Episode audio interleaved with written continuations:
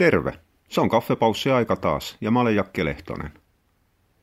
Mä en ihan tarkkaan tiedä, että kumpaa ihmiset nyt tänä päivänä pelkää enemmän niin omassa syömisessään kuin koirien ruokinnassakin, suolaa vai punaista lihaa. Molemmat pelkotilat eräältä tapaa niin on tullut ihmisten ravitsemustietouden mukana. Ja itse asiassa siinä saadaan molemmista syyttää pohjoiskarjalaisia. Eli kyllähän niin kuin halu välttää suolaa ja punaista lihaa, niin on tullut ihan puhtaasti Pohjois-Karjala-projektin myötä. Ja äh, se on hyvä esimerkki siitä, että miten eräällä tapaa mopo lähtee keulimaan ja fokus lähtee kadoksiin ja kaikkea muuta, kun ei osata tai ei haluta erinäisistä syistä laittaa niitä asioita tärkeysjärjestykseen. Siis ei suola ja punainen liha sinänsä mitenkään ongelmallisia ole. Kysymys on taas kerran määrästä. Määrä tekee myrkyn, niin kuin monessa muussakin asiassa. Se, ettei maalaiset anteeksi, toi nyt oli ihan turha asuinpaikkakohdennus, mutta mut Pohjois-Karjala nyt siihen aikaan, kun sitä tutkittiin, niin ei nyt ollut sillä tapaa iso stadia. Siellä elettiin vanhan mallin mukaan sodan jälkeisen tai jopa ennen sotia olevan elämäntavan mukaan. Se tarkoitti sitä, että kaikki salatit ja porkkanat ja kaikki muut oli ihan täydellistä kanirehua ja raavas mies ei niitä syö eikä oikeastaan kunnon niin, niin emäntäkään niitä suuhun salaita. Oikeastaan ainoa kasvipuoli, mikä oli kelvollista, niin oli peruna, joskus harvoin porkkana ja etikkasäilykkeet mikään muu ei niin kuin ollut ok. Eli ruoka ei ollut ruokaa, jos ei siinä ollut pottua tarpeeksi, ja sitten loppu työnnettiin läskistä rasvasta lihaa. Se on joskus aikana ollut ihan perusteltu silloin, kun syötiin itse asiassa harvemmin kuin tänä päivänä ja tehtiin raskai talon töitä, tehtiin mettätöitä, maatöitä, jopa sen aikainen lainausmerkeissä kaupunkilainenkin työnteko oli fyysisesti raskasta. Ei ollut robotteja, ei ollut itse asiassa pumppukärry ja kuorma ei ollut hiiappi, mikä nostaa taakat. Kaivuutyöt tehtiin lapiolla ja siihen malliin. Niin silloin on ollut kaloreista ihan tolkuton kulutus. Mutta kyllähän se mukanaan toi sit sen, että jengi myös kuoli viisivitosena sydänkohtaukseen. Mutta ei se johtunut pelkästään niin kuin eräältä tapaa siitä aikuisajan pelkästä Karjalan paistii, sialläski, nyrkki, voita, kilo suolaa kastikkeeseen ajattelusta. Se oli, että ylipäätään ruoka oli kohtuullisen huonoa. Sitä ei välttämättä ollut riittävästi, vitamiinit ja mineraalit ja siihen malliin puuttu. Eli se, että se keskitettiin suola- ja rasvan käyttöön sydän- ja verisuoniongelmien puolelta, niin oli, jos ei nyt ihan kapea katseista, niin se oli kuitenkin eräällä tapaa, miten se nyt muotoilisi, se oli liian täsmennetty tehtyä. Eli siinä hukattiin se kokonaisuus. En mä sitä kiellä. Kyllähän Pohjois-Karjala-projektin myötä sitten alettiin ihmisiä opet- opettamaan syömään lautasmallin mukaan. Syömään vihanneksi. Voi ottaa salattia, siihen ei oikeasti kuole. Jossain vaiheessa kiitos ei, kylläkään Pohjois-Karjala-projektin THL ja kaikkien muiden.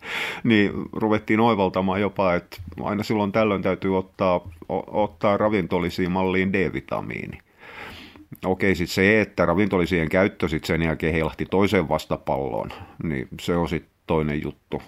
Kyllähän mä tuossa nauron, mult punnittiin D-vitamiinitasot joku aika sitten. En minäkään nyt ihan sitä 125 mikroa ottanut joka päivä, mikä kanssa mä elvistelen. Et itse asiassa mä otin sen silloin, kun mä muistin. Ja mullahan oli nyt on talvi, kun mä tätä höpisen, niin mullahan oli syksyn jälkeen pitkä tovi, että mä muistanut koko pahuksen D-vitamiiniä. Ja lokakuun alussa sit rupesin ottamaan, ja taas kerran muistaessani, joka suomeksi tarkoittaa kolme kertaa viikossa noin 125 mikroa.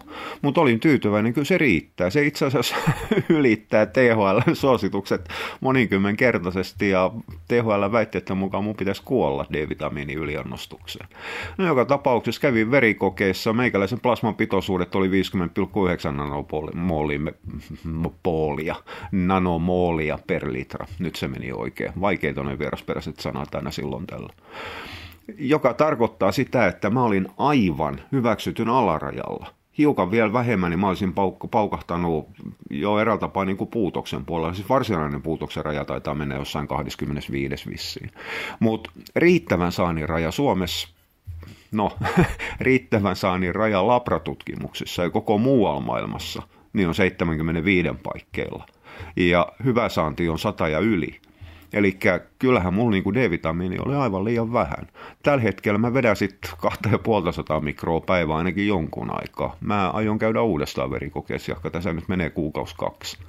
Ja samaan aikaan, kun mulla menee, menee, mulla on käynnissä määrätyn tapainen elämäntapa projekti, Eli tipauttanut painoa jonkun verran paljonkin ja yritän syödä järkevästi ja liikkuu. Eli teen viimeiset liikkeet ennen kuin se varsinainen vanhuus alkaa ja koko peli on menetetty.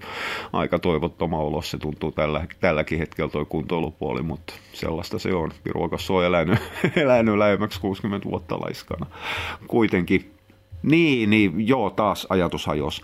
Niin, niin, vaan sitä, että lisäravinteiden käyttö on heilahtanut vastapalloa siinä liioitellaan. Että ihan samalla tapaa meikäläinenkin vetää nyt tällä hetkellä tämän kuntoiluintoilun ja laihdutuksen myötä. Mä vedän vitamiineja kaksinkäsi ja protskuu sitten aika paljon enemmän kuin mitä pitäisi. Välillä tulee sellainen olo, että lisiin menee enemmän kuin mitä menee ruokaa.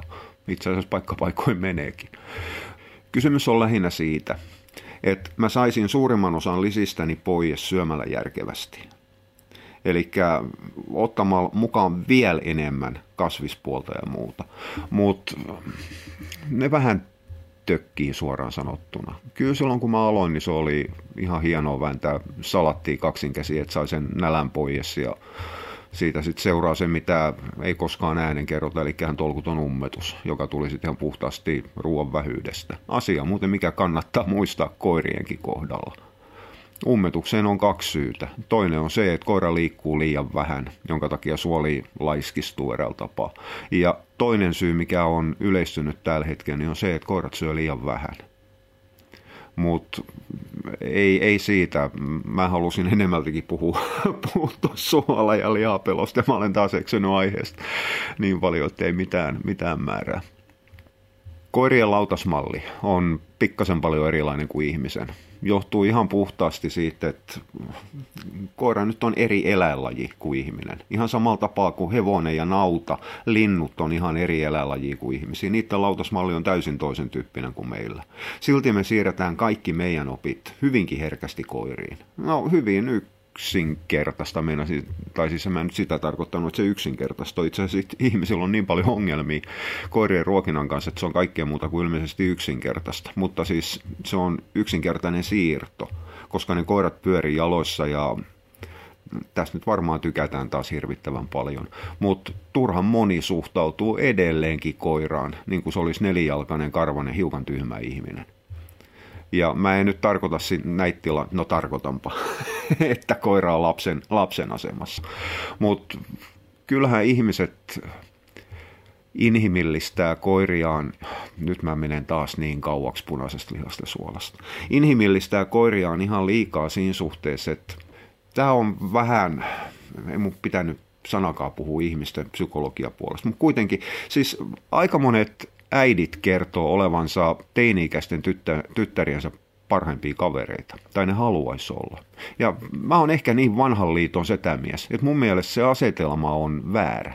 Ei äidin kuulu olla tyttären paras kaveri, äidin kuuluu olla tyttären äiti. Tytär hankkii kaverinsa omasta kaveripiiristään suunnilleen samasta ikäluokasta. Äidin kuuluu hankkia, no okei, aikuisena se ikähaarukka laajenee, totta kai, koska joku 10 vuoden ja 15 vuoden välinen ikäero, se 5 vuotta, se on aivan tolkuton. 15-20 vuotta tekisi mieli sanoa, että se 5 vuotta on vielä isompi siinä välissä. Mutta sen sijaan 20 ja 25 välillä sitä ikäero ei käytännössä enää ole. Ja 25 ja 35 välillä se on nolla. 35 ja viiden viiden välillä ollaan kaikki ihan saman ikäisiä. Eli kyllähän tämä, niin tämä ikäkysymys on, on, on hiukan suhteellinen. Mutta ei vanhempien kuulu olla lastes parhaimpia kavereita. Aivan samalla tapaa, jos koira on omistajansa paras ystävä, niin kyllähän se suhde on jollain tapaa, eräällä tapaa vääristynyt. En mä sitä sano, että se on oikein tai väärin, no kyllä mä nyt jo sanoin kuitenkin, mutta mut, mut, kyllähän se niinku surullista on. Että jos ihminen joutuu täysin eri eläinlajista hankkimaan itselleen sen parhaan kaverin ja elinkumppani, ei se, se ei ole mitenkään hyvä ja positiivinen asia mun mittakaavassani. Mielipiteitä on varmasti, nyt ollaan ihan puhtaasti mielipidealueella. Koiran asema lemmikkinä ja kaverina on täysin eri asia kuin se, että meillä on kaverei ihmispuolelta ulkomaailmassa. Tämä on sinänsä huvittavaa, että tiedän, että nyt jo muutamia nousee sitten hirvittävä vastahanka siinä suhteessa, koska se koira on paras kaveri. Mutta jos mennään ja sanotaan, että me otetaan koiralle kani kaveriksi, että koira saa toteuttaa sitä laumaviettiä, niin suurin osa pyörittää päätä ja toteaa, että nyt menee pieleen. Tämä on ihan sama asia, että hevonen ei saisi olla yksin. Hevonen on ihan puhdas laumaeläin, niin kuin suurin osa pakoeläimistä on. Jos sitten sanotaan, että me ostettiin russeli hevoselle kaveriksi, niin sitä kukaan hyväksy. Mutta jos sanotaan, että ihminen ottaa, siis mekin ollaan sosiaalisia laumaeläimiä. Tämä unohtuu, tai siis tämän merkitys unohtuu hirvittävän useasti ihmisiltä. Jos sitten sanotaan, että ihminen ottaa oman laumansa laajentamiseen, hankkiakseen itselleen eläinlaji-ihmissuhteita omassa eläinlajissaan, niin ottaa koiranpennon. Niin se on, peukalot on pystyssä ja hymiö ja kaikki on sitä mieltä, että ihan hirvittävän hienosti menee, menee ja pyörii. Ja, ja takaisin asiaan. Eli, voi jumala vita, anteeksi. Tämä on taas, tämä on semmoinen off päivä. Niin, niin. Koska me suhtaudutaan koiraan, itse asiassa tämä pätee omistajillakin, niin kuin toiseen ihmiseen, niin me siirretään myös kaikki ne opit ja tekemiset, käyttäytymismallit, me siirretään suoraan koiraan. Mutta koira ei ole homo sapiens. Koira ei ole ihminen. Se ei ole ihminen käyttäytymiseltään, se ei ole ihminen elämältään, se ei ole ihminen ruoansulatukseltaan, se ei ole ihminen ruoka, ruokavaatimuksiltaan. Niin sen takia aika harvat itse asiassa ihmisten ravintoopit pätee koiralle. Eli kaikille opetettu, mä oon varmaan tästä ennenkin selittänyt, mutta meillä kaikille opetettu ravintopyramiidi, missä on kasvikset alempaa ja sitten se nousee ja sitten siellä on rasvat ja muut on sitten siellä ylhäällä toisiksi viimeisenä vissiin lihatuotteet meille opetetaan ja annetaan ymmärtää, että se on tärkeysjärjestys. Sen pyramidin perusta rakentuu kasvisruualle. Ei ole. Se kertoo niiden syöntimäärät. Ja meidän on pakko syödä kasvisruokia tolkuttoman paljon enemmän sen takia, että siinä ei ole energiaa ja siinä on ravintoainetiheys niin heikko. Rasvat on siellä kärjessä sen takia, että niissä on aivan tolkuton energiapitoisuus. Aivan samalla tapaa hevoset joutuu syömään koko aika. Niillä, koko ruoansulatus on sopeutunut siihen. Koiralla on erittäin pieni vatsalaukku, koska suurin osa itse asiassa siitä, mitä ymmärretään ruoansulatuksena, niin tapahtuu suolistossa ja paksusuolessa. Sen paksusuoli on ihan tolkuttoman iso. Mutta hevosen vatsalaukku on pieni, koska hevosen täytyy syödä koko aika. Ja koska hevosen täytyy syödä koko aika, niin hevosille ei ole samalla tapaa semmoista on-off-kytkintä ruoansulatuksen suhteen kuin mitä on meillä sekasyöjillä ja mitä on lihansyöjillä, pedoilla, kuten koirilla kissoilla. Eli syöminen ja sen jälkeen kun ruoka etenee vatsalauk- äh, vatsalaukkuun, Joo. Niin, niin kuitenkin ruoansulatus käynnistyy vatsalaukussa, eli hapot rupeaa erittymään ja ja, ja siihen malliin. Hevosella se on päällä koko aika. Ja se on se syy, minkä takia hevonen ei voi paastota, koska sinne erittyy koko ajan vatsahappoa. Ja jos hevonen syö liian harvoin, niin silloin hetken kuluttuu vattahaava. Ja nyt voidaan sitten tehdä taas semmoinen pieni off-topic-hyppy koirien maailmaan. Koirilla tehdään tätä ihan samaa ongelmaa tällä hetkellä, mikä selittää myös jonkun verran määrättyä ruoansulatus vatsaongelmia, jopa närästystäkin, mutta se on toisinpäin. Eli hevosen vatsalaukku on rakennettu siihen, että siellä on koko ajan ruokaa. Siellä on myös korkeampi pH, eli se on lähempää neutraali, no ei se nyt neutraali ihan ole, mutta kuitenkin mitä on meillä ja varsinkaan koirilla. Mutta se vatsalaukun rakenne suojaa sitä happamuutta vastaan. Sen sijaan koirilla, joiden eräältä tapaa luojen luoma tapa syödä, on etsiä päivä kaksi tai kolme ruokaa, sen jälkeen tappaa se ja sen jälkeen ahnehtia siinä sitten seuraavat yksi, kaksi päivää vatta täynnä, täytää koko aika ja sen jälkeen sitten taas vetää siihen paastoon päälle. Niin on täysin erilainen kuin se, että koiran on nyt pakko saada kaksi kertaa päivässä ruokaa sen takia, kun omistajallakin on nälkä aamulla. Ja kun se niin heiluttaa häntä ja katsoo nätisti. Eli tämä on taas yksi merkki siitä, että miten koirien ruokintaa muutetaan inhimillistämisen myötä. Miten muutetaan niitä koiran vaatimia asioita sen mukaan, mitä itse haluaa. Ei niinkään mitä itse tarvitsee, vaan mitä itse haluaa. Tämäkin on semmoinen kohtuullisen oleellinen asia muistaa. Mutta se aiheuttaa sen, että silloin koiralla on jatkuvasti ruokaa vatsassa. Se on eräältä tapaa hevonen silloin. Se ruoan sulatus kuitenkin kestää vatsalaukussa riippuen mitä silloin on annettu. Ja kuin, no toki kuin paljon sitä on annettu. Niin se kestää kahdesta tunnista 12 tuntia. Ja jos käytetään kuivamuonia, puuro ja mitä tahansa, missä on heikosti sulavaa materiaalia, huonolaatusta lihaa, niin se on äkkiä se 10-12 tuntia, varsinkin isommilla koirilla. Isoilla koirilla on hitaampi ruoansulatus kuin pienillä. Et pienillä, pienillä, taas kerran, pieni koko suojaa monesta asiasta, monesta asiasta, monelta asialta. No joka tapauksessa koiralle olisi parempi, että se syö harvemmin, jolloin se eräältä tapaa se vatsan happoaltistus on lyhin mahdollinen ja keskittyy silloin isompaan määrään ruokaa, joka omalla osaltaan sitoo sitä happamuut itteeseen, toimii eräältä tapaa niin kuin lainausmerkeissä suojapuskurina vatsalaukun limakalvoja kohtaan. Nyt me rikotaan tämä sillä, että koiran täytyy syödä kaksi tai kolme kertaa päivässä sen takia, kun ihmisen sekasyöjänä tarttisi syödä sen kaksi, kolme tai neljä kertaa päivässä. Joko me nyt päästään siihen suolaan ja punaiseen lihaan? No ei me ihan päästä. No päästään me. Koira sinänsä ei tarvitse lisäsuolaa. Koira saa, mikäli se saa rodunomasta ravintoa, mä inhoon tota ilmaisua, mutta kyllä te ymmärrätte, mitä mä tarkoitan, eli lihapohjaista ruokaa, missä elimiä, mitä tahansa, jopa kuivamuonaa, niin koira saa siitä suolaa riittävästi.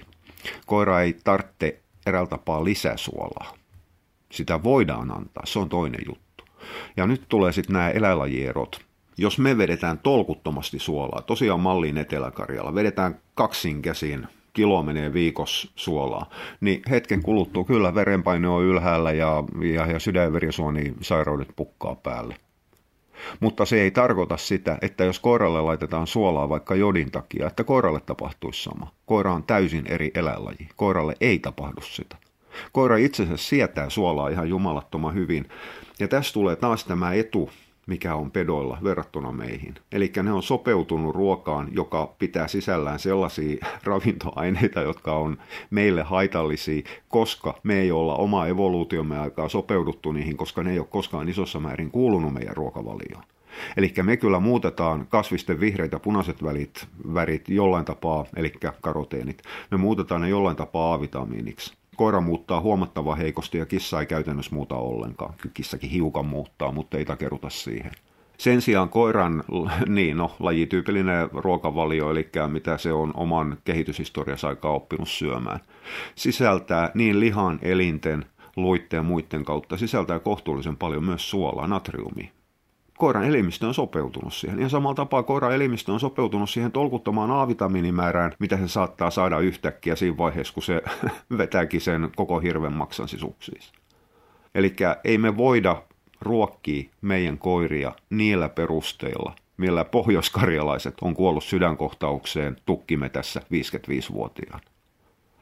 Ja punainen liha. Punaisen lihan demonisointi alkoi myös taas kerran pohjois puolelta. Ja se ei liity sinänsä alkujaan mitenkään punaiseen lihaan, vaan edelleenkin siihen, että liha syötiin liikaa, joka taas tarkoitti sitä, että kasviksi syötiin liian vähän. Eli ei se lihan määrä itsessään ollut ongelma. Rasvasen lihan ja rasvan grammasaanti oli jonkunnäköinen ongelma ja se tuli sitten enemmältikin kerma- ja voijakselilta. Mutta se tuli liian syömisessä siinä vaiheessa, kun ei enää tehtykään mettässä hevosen ja kirveen ja pokasahan kanssa töitä, vaan se tehtiin motossa istuen. Niin sen jälkeen se rupesi muuttuu ongelmaksi sillä alueella ja muutenkin niin punaista lihaa syötiin enemmän. Nyt täytyy muistaa, että broileri tuli suomalaiseen ruokapöytään vasta noin 80-luvun alussa. Proikku ylipäätään on keksitty 70-luvun lopulla. Sitä ennen kanoi syötiin silloin tällöin sit siinä vaiheessa, kun ne lakkas, lakkas munimasta tarpeeksi tai meni huonoon kuntoon, eikä sit kukaan tykännyt. Ihan tolkuttoman sitkeet ja karseita ruokaa. Käytännössä koko ruokavalio perustui punaiseen lihaan tai kalaan. Metsästäjät söi hiukan metsäkanalintuja ja muuta, mutta nyt täytyy muistaa, että metsästäminen on aina ollut Suomessa harvojen etuoikeus. Ei se ole koskaan ollut, no sivistyneemmällä ajalla, mikään ison kansan ravintoperusta. Eikä se itse asiassa ollut menneinäkään aikoina. Se oli kyllä mettäsuomalaisilla, ihan varmasti. Ne metsästi huomattavan paljon, koska ne ei saanut kaskipelloltaan riittävästi naurista, että ne olisi pysynyt sillä hengissä mutta ei turkulainen, hämäläinen, savonlinnalainen kaupunkiasuja. Ei se lihaa nähnyt. Hyvä, jos näki edes kerran viikossa jotain, mikä näytti lihaa. Siellä elettiin puuroilla ja viljoilla ja kaljalla. Se, sen aikainen olut oli muuten sitten itse asiassa mieto, että ei se nyt ihan sitä tarkoita, että ne olisi vetänyt keppana tai nelosta päivä pitkät. Itse asiassa kolmosen luokkaan pääsi vaan ylemmistö. Eli kyllä se nyt oli enemmältikin sellaista käynyttä hapatettua puuroa, puuroa enemmältikin kuin varsinaista olutta siinä merkityksessä, kun me mietitään. Mutta ei, ei liha ole koskaan ollut isojen massojen ruokaa isoissa määrin Suomessa ennen kuin sotien jälkeen, jolloin elintaso lähti nousemaan. Ja samaan aikaan maatalous kykeni tuottamaan riittävästi lihaa. Ja siinä vaiheessa sitten sen kanssa ammuttiin eräällä tapaa yli. Ja mä omalla perversillä tavalla mä ymmärrän sen, että jos on sitä ennen 500-1000 vuotta, niin on syöty nälkäkuoleman partaalla sitten naurista ja hiukan viljelty ohraa ja, ohraa ja kauraa. Ja loppuajat sitten paastottu katolisen kirkon takia ja syöty kalaa, jos sitä on sattunut jostain saamaan ja sitäkin mitä on saatu, niin on tietysti säilönnän takia ollut suolakalaa niin kyllähän siinä mielellä rupeaa lihaa syömään. että kyllä se on niin kuin iskostettu sinne geeneihin jollain tapaa. No okei, tämä nyt ei liity, liity enää mitenkään koirien ruokintaan. Punainen liha pääsi valokeilaan vaan sen takia, että sitä syötiin pakosta enemmän kuin mitään muuta lihaa. Kalansyönti oli, oli no jos ei nyt romahtanut, vähentynyt aika paljon. Osaltaan se poistui muodista, osaltaan siitä tuli liian kallista Ainoastaan sit norjalainen kassilohihan vasta tipautti kalan hintaa, mutta siis tämäkin on taas maantieteellinen juttu. Onhan rannikkoalueella aina niin sanotusti huonompi kala, eli käytännössä silakka, niin on ollut aikanaan kohtuullisen edullistakin ruokaa. Ja sen takia sitten siinä vaiheessa, kun saatiin omaa elintaso nousemaan, niin silakan syöminen lopetettiin, koska se oli persaukisten sapuskaa. Sen sijaan sitten taas jossain Sisä-Suomen puolella muikku on aina ollut jollain tapaa olennainen osa ravitsemusta. Mutta tästä taas tykätään. Mun nähdäkseni se johtuu vaan siitä, että siellä on maanviljelys ollut aina niin perhanan kehno. Ei se mikään sattumaa, että Pohjois-Savossa on ihan pirun paljon maitokarjaa. No mitä muuta siellä teet? Vedät vehnäpeltoa pystyyn vai? Ei oikein onnistu sillä maaperällä. Tämä on taas semmoinen asia, kun ruvetaan puhumaan siitä, että kaikki pelto ja niittymaa Suomessa pitäisi laittaa viljelyyn, niin ei se nyt vaan hei ihan oikeasti onnistu. Taas unohdetaan se, että Hankoniemi on pohjoisempana kuin Tukholma. Eli Suomi on pohjoinen maa. Ei jossain Kanadan pohjoisosissa kukaan puhu sitä, että me jöntatti sitä ruveta maissia viljelemään. No joo, nyt, nyt mä eksyn, eksyn totaalisen kauaksi aiheesta. Mutta koska punaista lihaa pidettiin terveysriskinä, ja sitä on myös tutkittu jonkun verran, ja nyt päästään sitten sinne määrättyihin harhakäsityksiin, väärinymmärryksiin, mitkä on demonisoinut punaista lihaa lisää. Punainen liha, tämän suurin osa tietää, punainen liha lisää tulehduksia, punainen liha lisää esimerkiksi paksusuolen syöväriski ihmisillä. Mm, paitsi, että ei pidä paikkaas. Ei punaisen lihan omega-kutoset, käytännössä arakidonihappo, ei se lisää sydän- ja verisuonipuolen ongelmia, eikä se lisää tulehdus tulehduksia sinänsä kropassa. Kyllä arakidonihappoa käytetään tulehdusvälittäjäaineiden rakentamiseen. Ja silloin ajatus on se, että kun me otetaan ehkä välttämättömimmästä omega-6-rasvahaposta, otetaan siitä vajaus, niin silloin leikataan tulehdusvälittäjäaineiden määrää, jonka jälkeen tulehdusreaktio heikkenee. Kyllä, niin heikkenee, mutta niin heikkenee elimistön kyky tehdä, käsitellä ja parantaa sitä tulehdustakin.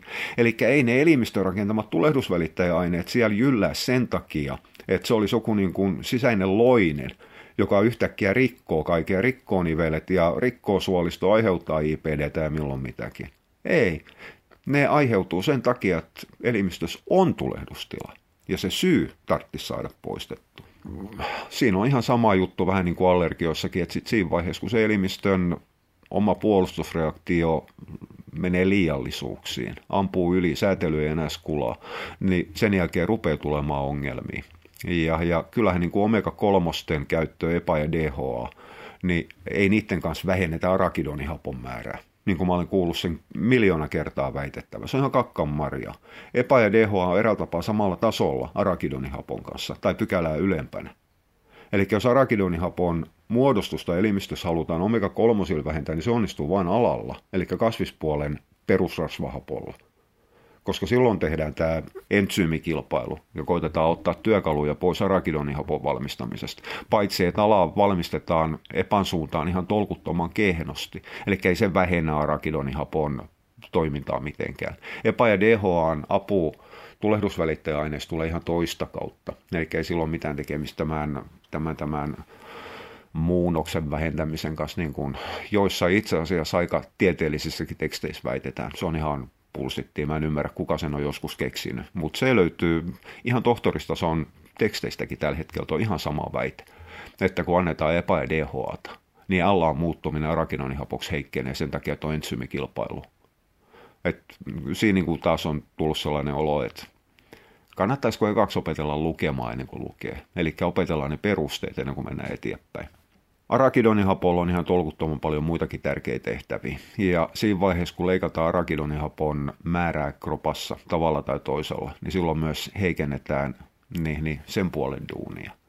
Ja, ja tässä tulee sitten se omega-6 perusrasva, linolihappo, jota myös punainen liha sisältää aika paljon. Itse asiassa tämäkin on taas semmoinen ihmeellinen kohdentaminen. Niin sisältää valkoinen lihakin. Ja niin sisältää suurin osa kasvituotteista, koska se omega-6 perusrasvahappo, linolihappo, on tärkein rasvahappo, mitä ravinnosta on saatava, suurin piirtein kaikille nisäkkäille. Niin sitä on myös joka paikassa. Eli ei sen, sen saantia tarvitse vähentää. Et silloin kun puhutaan omega-6 vähentämisestä, niin aidosti silloin tarkoitetaan sitä, että rasvan syöntigrammoja tarvitsisi vähentää jolloin se terveysvaikutus tulee siitä, että vähennetään energiansaantia – Toinen, mitä kautta sitten tätä ihmeellistä mutkaa tehdään, niin on kolesteroli, joka on ihmisillä määrätty ongelma. Siis kolesterolihan ei ole mitään muuta kuin rasvan kuljettajaproteiini vie rasvahappoja ja tuo rasvahappoja takaisin. Ja, ja niiden liialliset määrät sitten, varsinkin se niin sanottu paha rasvahappo, niin aiheuttaa sitten ongelmia. Ja taas kerran, sehän pätee vaan ihmisille. Koirilla ei. Koirien maksa käsittelee rasvaa ihan toisella tapaa kuin meillä ihmisillä. Koirilla ei ole koskaan ikinä milloinkaan kolesteroliongelmaa. Eli jos koiralla on korkea kolesteroli, niin se vaan tarkoittaa sitä, että rasvaa on kierros enemmän. Tai koiralla on paha maksakasvain. Jomminkummin päin. Mutta ei, niin kuin, ei sillä ole mitään, kolesterolilla ole mitään muuta merkitys koiralle, jonka jälkeen taas silloin punaisen lihan ylipäätään kaiken lihan ja lihan rasvan vältteleminen, rypsiöljyn vältteleminen ja niin poispäin, niin siitä lähti niin kuin yksi kohtuullisen vahva pohja pois kokonaan. Jos ihmisellä on sydän-verisuoniongelmia, niin ehkä kannattaa miettiä vähän, että missä rasva koostuu, mutta ei se mitenkään liity koiriin. Eli ei sitä voi siirtää että koiralle sillä perusteella, että mun täytyy nyt sitten korvata voinkäyttö rypsiöljyllä, että mä kuole sydäriin ja sitten sen jälkeen otetaan koiralta eläinrasva pois ja kaadetaan sille ruokakuppi rypsiin. No ei siinä mitään muuta tehdä kuin heikennetään sen koiran rasvan saantiin. Ja, ja linolihappo on oleellinen asia, eli tämä omega-6 perusrasva, jota saadaan reippaasti punaisesta lihasta, rasvasesta punaisesta lihasta, niin on siinä, että se on tärkeä rasvahappo sen ihonhoidolle. Eli siinä vaiheessa, kun meillä on käsissä äh, milloin kutsutaan sitä koiraa atooppiseksi, milloin sitä kutsutaan allergiseksi, milloin miksikin. Niin jolla on kutiseva, hilseilevä, kuiva iho. Niin perussääntöhän, mitä minäkin aina tolkutan, niin on se, että laittakaa perusruoan rasva kuntoon. Antakaa sille koiralle riittävästi rasvaa. Ja silloin homma lähtee korjantumaan, niin kuin se aika useasti lähtikin, niin kauan kuin se ei ole muussa sopimattomuudesta kiinni. Mutta se perustuu ihan puhtaasti omega-6, eli linolihapon saantiin koska silloin nostetaan linolihapon saantiin. Jengi korjaa sitä nyt tällä hetkellä antamalla omega-3 sen takia, kun joka puolelta omega-3 kalaöljy, kapseli, kaikki muut litkukauppiaat mainostaa, että tämä on ainoa oikea mahdollinen terveellinen tuote niin ihmisille, koirille, kanaria, linnuille, ihan mille tahansa. Ja ne antaa omega-3, joilla on kuitenkin mitätön merkitys sen ihon terveyteen. Sen sijaan, jos linolihaposton puutetta, niin se iho rupeaa kuivumaan, halkeilemaan, rupeaa menettämään kosteuttaan, kun sieltä lähtee, lähtee sitten vesi tai vettä eristävä kerros pois. Ei sitä omega-kolmosilla korjata, se korjata omega-kuutosilla. Eli tätä mä haen sillä, kun mä sanon aina, että lisätkää rasvaa ruokaan, pistäkää perusruoka kuntoon, niin silloin homma toimii. Ja siinä on suoraan sanottuna punainen liha on kaikista tehokkain tapa omalla tavallaan järkevin tapa. Se, mitä sitten pelätään niin kaikkia muita punaisen lihan haittoja, niin kuin sitä paksusuolen syöpää ja niin poispäin, ei se koirille mitään tee. Ihmisillä on löydetty alttius siihen. Ja nyt päästään siihen, että minkä takia on eräällä tapaa puhuttu koko ajan väärästä asiasta. Ei punainen liha varsinaisesti sitä syöpäriskiä lisää. Se on lihajalosteet. Aivan eri asia. Eli voi syödä paistia, voi syödä jauhelihaa, voi tehdä itselleen grillipihviä, pippuripihviä ja kaikkea muuta. Se paksusuolen syövän riski ei kasva yhtään mihinkään. Mutta jos siihen leivän päälle laitetaankin koko aikaa meetwurstia ja lauantai, mak- no, lauantai makkara nyt menee ok sinisen kanssa enemmältikin sinne vegaaniakselille, mutta kuitenkin. Eli vedetään lihajalosteita, leikkeleitä siihen leivän päälle. Syödään grillimakkaraa ihan tolkuttomasti. Silloin se paksusuolen riskin syöpä lähtee nousuun. Se, että ne tuotteet tehdään punaisesta lihasta, niin on oma juttus. Mutta odottakas vaan, kun punaisen lihan suosio laskee ja ruvetaan ihmettelemään, että mitäs nämä proikkumakkarat tekee. Niin ihan sama ongelma sieltä todennäköisesti tulee vastaan. Tämä on ihan puhdasta arvuttelu eikä, eikä tietoa, mutta edelleenkin ei se syöpäriski kasva siitä punaisesta lihasta, vaan punaisesta lihasta tehdystä lihajalosteista. Eli älkää syöttäkö älkää syöttäkö niin tolkuttomasti nakkein niille koirille, jos te haluatte huolehtia sen koiran terveydessä samoilla kriteereillä, mitä omaa terveyttä. Ja kahvikin jäähtyy. Kaikki on ihan, no joo. Sinänsä punainen liha ei ole oikein sen kummallisempaa ruokaa kuin valkoinen liha, paitsi että se on kalliimpaa. Mutta kyllähän punaisessa on marginaalisesti parempi ravintosisältö kuin valkoisessa lihassa. Ja sen takia aina sanonut, että ei sen lihan värillä ole väliä, kunhan se on lihaa. Ja, ja proikun, kalkkuna niin poispäin, halvempi hinta monta kertaa puolustelee sitä, että minkä takia on järkevämpää käyttää sitä kuin nautaa tai possua tai, tai, tai lammasta – No, mun mielestä lammasta ei kannata käyttää, eli se on pakottava syy. Ja sama juttu, riista, poro, niin poispäin. Ihan sam- sama ongelma. Eli se lihan laatu on niin tolkuttoman huono, että se on ihan se ja sama, että mikä sen lihan väri on. Kun se itse, mitä kutsutaan lihaksi, niin on ihan täyttä totkua. Punainen liha antaa pikkasen enemmän kreatiini, hiukan enemmän rautaa, hiukan enemmän kuparia ja niin poispäin. Se, että onko se merkityksellinen, niin se on toinen juttu. Et siinä mennään sitten sinne kuuluisa rakettitieteen puolelle, että jos halutaan parasta mahdollista, niin silloin käytetään punaista lihaa, ei valkoista lihaa. Mutta se on, se on vahvasti teoriaa, eikä se ole edes vahvaa teoriaa, mutta se ei ole enää käytännön elämää. Ja sitten on se yksi syy, minkä takia punainen liha ulkopuolella ihmisten oireiden, niin on menettänyt eräällä tapaa suosiotaan koiraruokinnassa. Ja se on nämä allergiaväitteet. Eikä se ole ihan joka kerta, kun koiralla tulee mikä tahansa, jonka eläinlääkäri nyt päättää, että tämä on allergia. Joka on muuten, mä pahoitan taas eläinlääkärien mieltä ja siihen malliin ja toivottavasti näin tapahtuukin. Ne allergiadiagnoosit on hyvin lähellä tai ei ne ole edes hyvin lähellä, ne on hoitovirhe. Ei, eläinlääkäri katsoo, tökkäsee sormen kanssa sitä ja toteaa, että no niin, sillä on hiivaa, kyllä sillä nyt on allergia, otappa tästä anna-allergenikki tai hypoallergenikki. Aloitetaan tästä nyt sitten immunosuppressiivitkin vielä varmuuden vuoksi ei se ole allergiadiagnoosi, silti sitä ruvetaan hoitamaan harvinaisemman mahdollisimman, harvinaisimman mahdollisen oireilun tai siis sairauden perusteella. Niin miksi muu, muuksi te sitä kutsuu sitten kuin hoitovirheeksi? Mutta mut, ei se ole tämän podcastin aiheena, aiheena tällä kertaa. Mutta ensimmäinen, mitä sanotaan, niin älä syötä nautaa, nauta on yleisin allergeeni. Kakka marjat ole. Että jos me ruvetaan miettimään sitä, että kaikki niitä noin joka viidettä koiraa Suomessa, siis Suomihan on huippumaa monessa asiassa, paitsi tietotekniikassa ja matkapuhelintekniikassa ja ylipäätään tietoyhteiskunnan rakentamisessa ja kaikessa tuollaisessa pikkujutussa mineraalien hyödyntämisessä ja puitten jatkojalostamisessa ja kyllähän, kyllähän näitä löytyy niin Suomi on huippumaa koirien allergioissa. Missään päin maailmaa ei tarvita tehdä yhtä paljon koirien allergiadiagnooseja kuin Suomessa tällä hetkellä. Koska kaikki, mitkä on iho- tai ruokaperäisiä oireita, ne on aina allergia. Ihan poikkeuksetta. Ja jos allergia ei ole tarpeeksi mukava, niin sitten se on IPD-koira.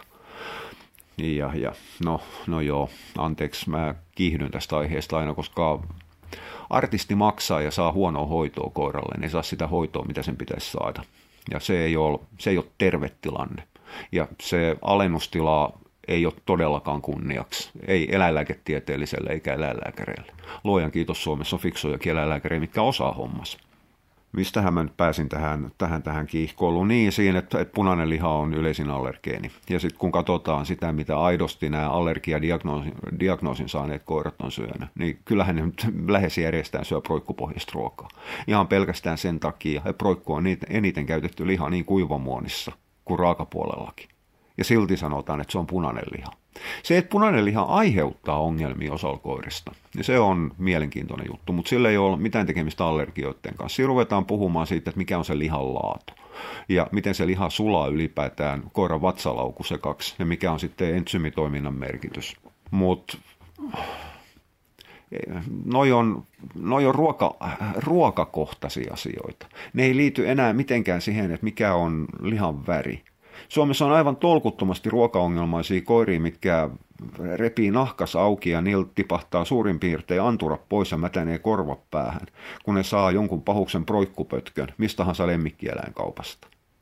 Eikä nekään ole useimmiten sillä proikulle allergisi, vaan ongelma on se proikuksi kutsuttu lihan koostumus. Eli se sisältää niin tolkuttoman paljon niitä hyviä kollageeneja, jotka parantaa niitä niveliä ja kaikkea muuta anteeksi, tästä ei nyt pääsi enää yli ja ohi millään tapaa. Mutta joka kerta, kun te ostatte broilerin, missä on kaksi pinnaa rasvaa, itse asiassa yli 16, niin se sisältää ihan tolkuttoman paljon nahkaa ja rustoa. Eli se sisältää niitä luonnollisia kollageeneja, joita sitten jengi ostaa ihan idioottimaiseen kilohintaan. Ne ostaa kapseleissa sen takia, että saadaan nivelet kuntoon. Ihan, siis Siisus, anteeksi, tätä ei nyt voi sanoa nätisti. Teit kusetetaan ihan 5-0 ja artisti maksaa. Hei, herätkää jo ja lakatkaa, lakatkaa rahoittamasta niihin noit vedättäjiä. Käyttäkää niitä aineita, mitkä tutkitusti edes jotenkuten saattaa toimia niveli, eli glukosamiini, kondroitinisulfaatti ja kipulääkkeet ei, ei punaista lihaa tarvitse pelätä. Suolaa ei tarvitse koskaan laskea koiran ruokinnassa. Ei ikinä, ei milloinkaan, ei edes silloin kun antaa munuaisia koiralle, niin suolalle ei ole mitään merkitys. Koiralla on ihan tolkuton suolansietokyky. Mutta jos, jos koiralla on ruokaongelmia, laittakaa se eräällä tapaa se valokeila ja tähtäin ja keskittyminen enemmältikin siihen, että millaista ruokaa te syötätte ei niinkään siihen, että mikä on se lihan väri, koska se lihan väri on täysin, täysin merkityksetön. Ja suurin piirtein kaikki ne terveysuhat, joita siihen sitten punaiseen väriin liitetään lihoissa, niin ei ne päde oikein ihmisilläkään ja ne ei päde pätkääkään koirilla. Eli saa olla varovainen, saa huolehtia omasta elä, el, elämästään, no siitäkin ehdottomasti, mutta eläimestään. Mutta älkää huolehtiko siitä eläimestä sen mukaan, mikä on teille oikein ja sopivaa. Huolehtikaa siitä eläimestä sen mukaan, mikä on sille eläimelle oikein ja sopivaa. Ette hoida edelleenkään akvaariokalojakaan samalla tapaa kuin omaa sunnuntai-lounaspöytää. Te ette anna todennäköisesti Marsulle samaa brunssia, mitä te itse väännette kavereiden kanssa. Koira ei eroa mitenkään. Koira on oma eläinlajissa, sillä on omat vaatimukset, sillä on oma ruoansulatuksessa, sillä on omat tarpeet sen ruoan suhteen. Ja ne ei ole, vaikka ne on osaltaan päällekkäisiä ihmisen tarpeiden kanssa, joka pätee silloin käytännössä kaikkiin nisäkkäisiin, niin ne ei ole kuitenkaan samat kuin omistajan tarve. Se, että koira ei kuole siihen, että se syö samaa ruokaa kuin omistajansa, kertoo vain koiran sopeutumiskyvystä, mutta se ei ole todellakaan merkki siitä, että koiraa hoidetaan hyvin ja järkevästi. Oh, ja hei, nyt tuo kahvi on jo niin kylmä, että mun täytyy tehdä itselleni uusi kuppi ja ruveta tekemään jotain muuta. En minä tiedä, mitä mä teen. Tämä taitaa mennä Netflix-päiväksi tänään. No joo, tämä varmasti kiinnostikin teitä. Mutta hei, kiitti kun jaksot kuunnella taas tähän asti. Ja jos sulla on kommentoitavaa, niin suuntaa Katiskan metaforumille siellä on tämänkin podcastin ketju. Se on paljon järkevämpi paikka keskustella ja kommentoida kuin fase, jossa ne häviää heti viimeistään, jos ei nyt iltaa, niin huomisaamuun mennessä ne ketju kuitenkin. Selvä. Kiitti sulle ja jatketaan toista. Aja, moi moi!